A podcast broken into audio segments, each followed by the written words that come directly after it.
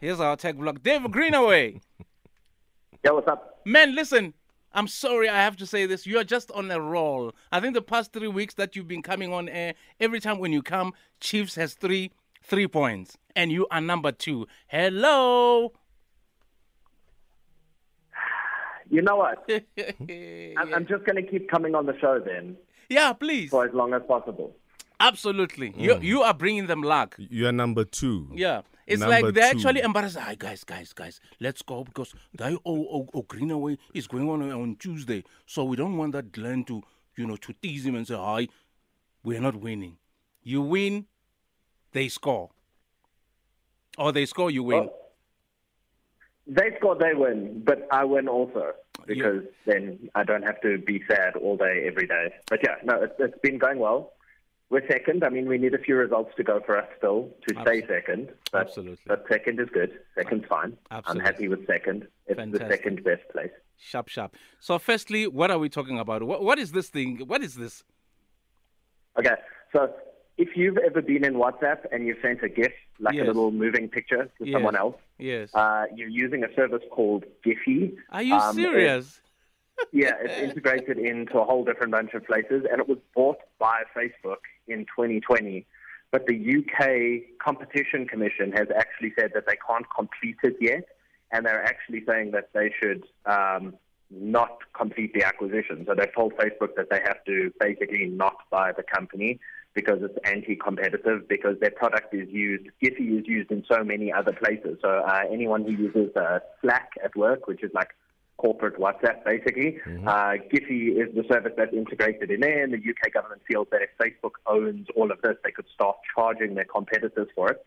Um, and because they didn't listen to the UK government, they've been fined 50 million pounds, which sounds like a lot, but it's not a lot to Facebook. It's just, you know, a lot of money for us.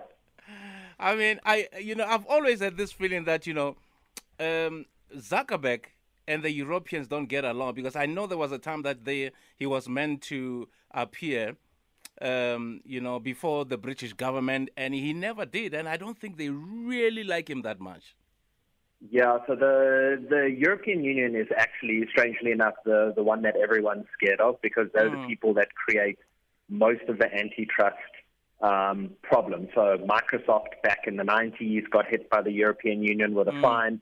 Uh, Google's been hit by a couple of billion dollar fines, I think, by the European Union, and obviously Facebook is scared of them.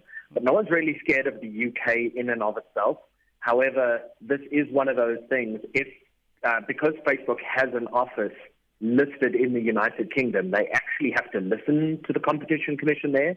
Um, otherwise, they'll just carry on getting fined, and they could actually be prevented from operating in the com- uh, in the country, which means they wouldn't be able to sell any advertising to any business in the United Kingdom. So this is going to become a thing later on, but it's it's just funny to see these regulators fining them, you know, like fifty million dollars. They don't actually care because they make more money than that in a day. Hmm.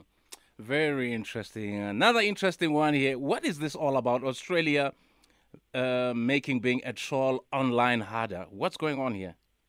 Uh, so Australia's Prime Minister Scott Morrison um, has just introduced a new law. So it hasn't passed yet, as far as I understand. It's just a bill at the moment. They haven't put it into law.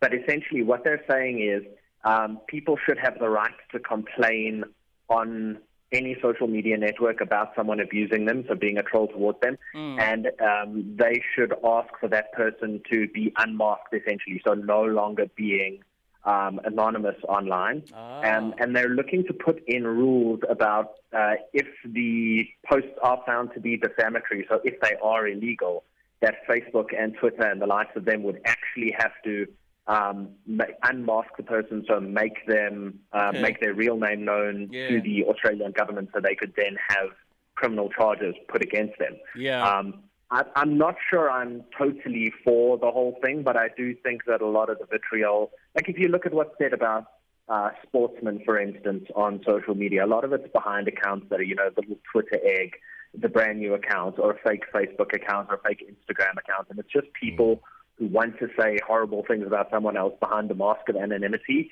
And so I, I don't really think that this is the way to go, but I think this is a good step in the right direction of how we should be looking at So what's the way to go? laws. What's the way to go? You know, the problem is, is that there's there's a lot of good about being anonymous on the internet um, and the rights that it affords people who, in normal society, wouldn't have the same rights. I mean, I am a white dude. Generally, my life is pretty easy in terms of you know how people perceive me in the world. Um, that's just you know a legacy of how everything is. But there's a bunch of people out there, uh, whether they're um, you know gay or they have a different skin complexion to me, or there's a whole bunch of things that maybe if everyone knew exactly who you were online, you'd be treated very differently to the way I get treated online. Um, mm. and so anonymity, there there is I mean, that's just you know on the face of it, and then you go into you know countries where there's uh, authoritarian regimes who you can't say anything about them because they'll go and arrest you. So mm. there's a lot of places where being anonymous online is important mm. and gives people a great way to interact with everyone else and have the same experience online that I would have.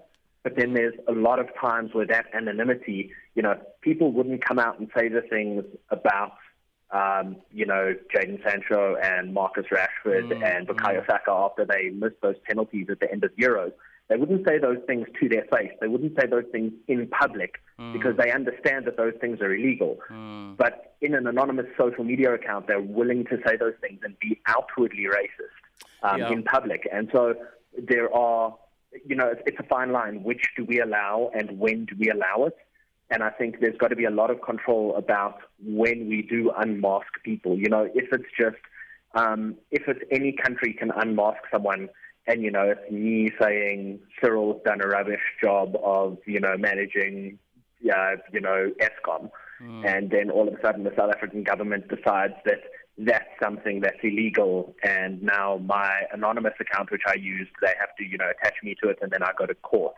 Mm. You know, that's yeah. That's I get your that we get into that. I get your explanation, but yeah, it's a. I guess it's a. It's a. It's, it's a double-edged sword, like Lelo would say. It's exactly. Yeah, but yeah. Thank you so much. What's our tech um, tech uh, term of the week? Uh, tech term of the week this week is semi-automated offside technology. Um, mm. FIFA is trialing new technology, so 12, 10 to 12 cameras on the field that are tracking the various limbs, so arms and legs of all the players mm. to make offside calls even better. So, mm. like 50 times a second, everyone's legs, wherever they are on the pitch, are checked so that if someone plays a pass, mm. they can mm. point that exact moment in time and make VAR decisions faster and better because they suck at the moment and we want to see them better.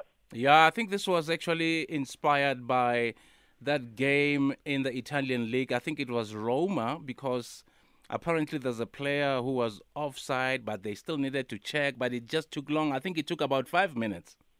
Yeah, so this is like automatically prompting the uh, video assistant referees with the correct decision. So immediately, as soon as they push a button, you know, it's already prompting them with these are the times people were offside automatically. So it's all linked up together. So that decision can go from like, you know, two or three minutes, which is taking at the moment, down to like 10 seconds, and we can get back on with the game. So it should be as long as a throw in or a goal kick takes, basically, like a normal break in play. Well, thank you so much, Dave Greenway, for chatting to us. Tech blogger, have a lovely day and a lovely week. Thanks, guys. You too. Thank you. Yes? No, no, no, no, no, no, no, no, no, no, with this whole thing of now FIFA looking at uh, introducing more technology in football, I feel that they're trying to, or what it's what's going to happen is turn football into an elite sport. There are already territories right now that cannot afford VAR. And now, by tracking whether it's an offside because your limb is here, your leg is here, your arm is here, you know, make it simple. Do away with the offside rule do away with the offside rule. It has killed many, many games, as far as I'm concerned, and putting in more technology within football, you're just turning it into another Formula One. I'll quickly give you Arsene Wenger's number so you can talk to Arsene Wenger. Thank you very much.